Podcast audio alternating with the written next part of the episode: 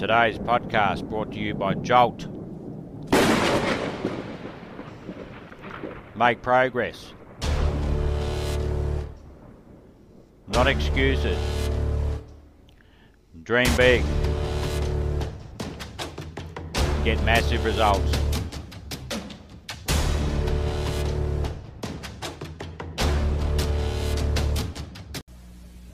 Something was said one time. When you take a position, says cowardice asks the question, is it safe? Politics asks the question, is it popular? But conscience or commitment asks the question, is it right? And see, most people rather operate from the first two. Is it safe for me to take this position?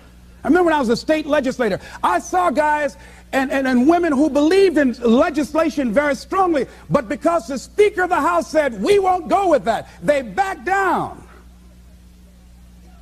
And they felt bad about it. They wouldn't take the position because they didn't want the Speaker of the House to be angry at them.